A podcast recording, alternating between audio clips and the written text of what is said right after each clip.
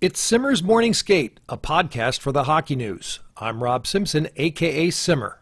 Call it a playful follow up, if you will. Back in early January, as part of the Hockey News' 2020 Money and Power issue, THN owner Graham Roustan sat down with American Hockey League President Dave Andrews on a video podcast to talk about hockey business and his history in it. I grabbed him to talk about other stuff goalies, being a goalie, his last official year as president of the AHL, and some of the unusual places we've run into one another. So you're telling us you're done, Dave. This is this is the end of the run at the American Hockey League. It is uh, finally the end of the run. It's not a threat. I actually am retiring at the end of June this year, and uh, after 26 years, and looking forward to uh, whatever's next. I'll still be involved a little bit with the American League and, and a little bit with Hockey Canada, but uh, looking forward to uh, not going to the office every day. What will you do with yourself, and how long can Marlene put up with you? that, that is an excellent question. You may have to pose that to her, and I'm I don't know if she knows how long she can put up with me. But I, I mean, what's next for me? I think is uh, first of all, I will remain pretty active with the American Hockey League for a year following my retirement. Uh, I'll be serving as chairman of the board and transitioning the next president.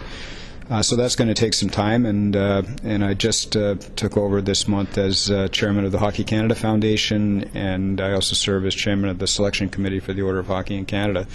So those those little responsibilities, along with seven grandchildren and uh, uh, getting ourselves moved into a, a couple of different places, probably are going to keep us busy for the next little while. You haven't asked me or consulted me about being president. I'm shocked. Well, I get the corner office? That's all. Well, uh, Jeff Merrick was in the running for that, and, uh, and but he failed to apply in time. So um, uh, he and a number of other people. So do we know who it is? uh, we will know on uh, probably uh, towards the end of February. Do you know right n- as we speak? like, like twist is like you know got you into a, like a half Nelson. I do know uh, as we speak, but the uh, the contractual work isn't done yet. So until it's done, it's not done. Okay. Um, speaking of things you know, uh, the Hockey Canada order, I, I always say the order wrong because there's the Order of Canada, and then it's the Order of Canada for Hockey, or it's the Hockey Order of Canada. Uh, none of the above. Order of Hockey in Canada. Order of Hockey in Canada. And how many people are getting the, the uh, Three. three? and uh, pretty much every year, uh, three are nominated by our or selected by our selection committee, and uh, this year it'll be Ken Dryden, Sheldon Kennedy, and Dr. Charles Tator, who has done uh, a tremendous amount of work on concussion uh, issues and prevention of concussion in hockey. Uh, so a really exciting class, and uh, and we've got a, a great selection committee that includes some really really key people in, in media and uh, hockey across the country and all the various uh, kind of stakeholders in the game. Now, I'm not sure many people realize that long before you became a coach and an administrator and then president of the uh, American Hockey League for what will be 26 years, um, you were a goalie, and a damn good one. I don't know that anyone's ever uh, ever described it as that. I, I was a goalie. I was a reasonably good one. I was a I was a pretty successful uh, university level player in Canada. Uh, played at Dalhousie and, and at UBC in Vancouver. And in between those stints, I played four years in Europe and, and met my uh, lovely wife Marlene. And so she's lasted about 46 years, and we'll see whether retirement is what, what kills it. Now, wait a minute. Did you go to Dalhousie in Halifax for undergrad and then ran away and played hockey, came back and got your grad at UBC? Uh, that was the plan. I, I, I only stayed one year at UBC. I played there and uh, was three units short of my next degree, but I got a job Oh, wow. and decided I should go to work rather than finish the last three units. But uh, I wouldn't have had the job without UBC and uh, and the opportunities that it provided. So I stayed in British Columbia for 10 or 11 years after that and, and uh, did a lot of work with Hockey Canada and uh, coached in the Western League. This would have been the 60s when you were playing, right? Uh, no. Wait, you were born in, weren't you born in 48? I was born in 48, so I was. when you were 18 years old, Dalhousie, you'd have been 60. Yeah, I would have- I was. I graduated from Dalhousie in 1970, so it was uh, late 60s that I Did played. you wear a mask? yes, Did you have to wear a mask in, in uh, university hockey? Uh, everyone did at that point. I I began playing goal without a mask, which would have been uh, when I was around the 19 around 1960. Uh, we were still playing minor hockey and pee wee hockey without a mask at that time. Yeah. Uh, when I was, I think, a Did you ever get, did you ever get drilled? I did get drilled at the age of about 10. I went out to a high school practice because their goalie wasn't there, and uh, those guys uh, shot the puck a, a little harder and a little higher and took one off the melon, and that was the last time I played without a mask. Wow. All right, so you're a goal. You you're not a very big guy to, to be a goalie, and actually Digger, who is the former president of USA Hockey, Ron, another goalie that wasn't very big.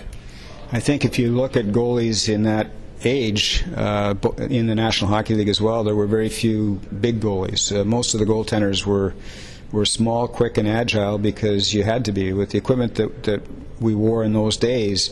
You didn't have the protection they have now, from particularly from the waist up, like the the chest protector, arm protectors, the mask. Uh, all of those things didn't offer much protection, so you had to be quick. and You had to stand up and play and uh, and use your hands a lot, which which is the game has changed completely because of the quality of protection and, of the equipment, and consequently you can be a blocker now as opposed to uh, you know sort of stopping more precisely the puck, um, and nothing wrong with that. And these guys now, if you can play a blocking game, the bigger you are, the better you are, right? And and uh, the goalies now are unbelievable. They're, I mean, they're great athletes. They're huge. And uh, they're well enough protected to just make sure they're in the right spot to get hit. Was Terry Sawchuk a hero?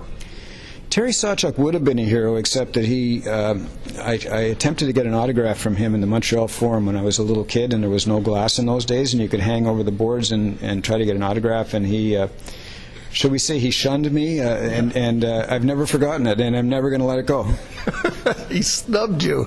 I'm not surprised, having read quite a bit about uh, Terry Sawchuk, that he that he snubbed you. But uh, was there any other goalies that you kind of worshipped?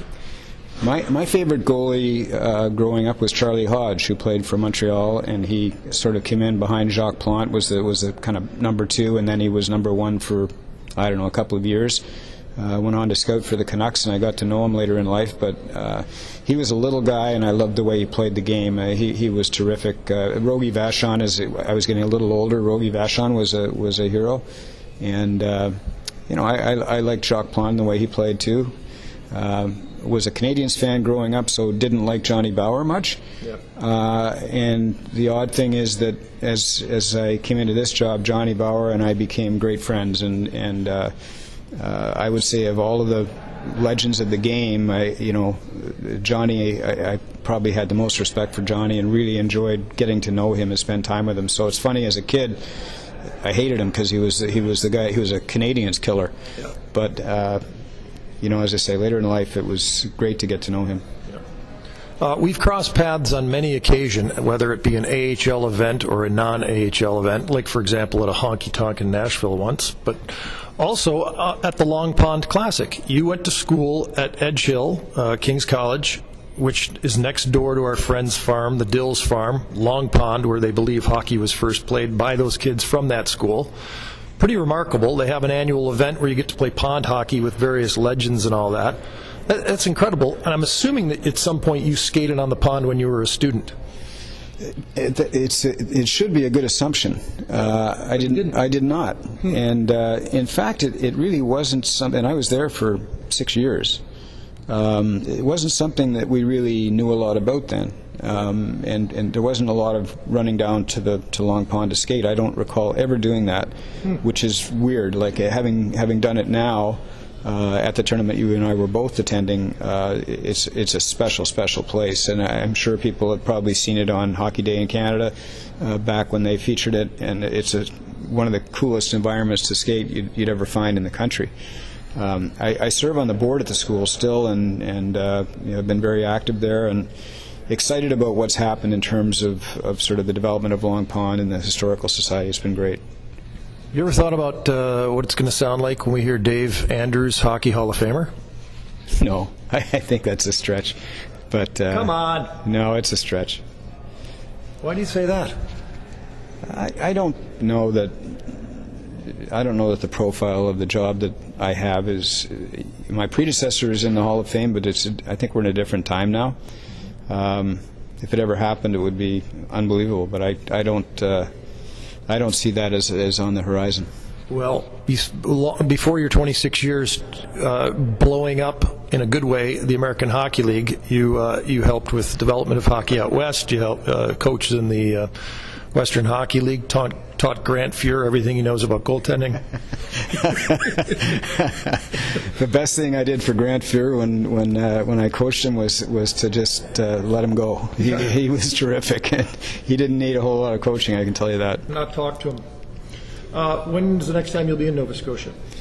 Uh, we will be in Nova Scotia right after our annual meeting this year uh, uh, of the American Hockey League, which which is in July, and uh, we typically take about coming back from our annual meeting. It takes us about an hour to get in the car and head to Nova Scotia for the summer, and that's for sure what we're going to be doing. And this year, with retirement uh, happening, I'll get to stay a little longer, which is which is terrific. I've always wanted to spend September up there. Uh, the weather's beautiful and tourists are not there quite as heavily, and can't wait. Well, my son's going to St. FX, so uh, I'm enjoying a chance to get to Nova Scotia to see him every once in a while. He loves it. So, um, well, it also hopefully means that we'll have an opportunity one more time to maybe play in the Long Pond Classic one of these winters. That would be great. Look forward to it. Yep. Dave, it's always a pleasure, and I hope uh, we get to have a few laughs and run into each other uh, even when you're no longer the president of the American Hockey League. Thank you very much. Thank you, Rob.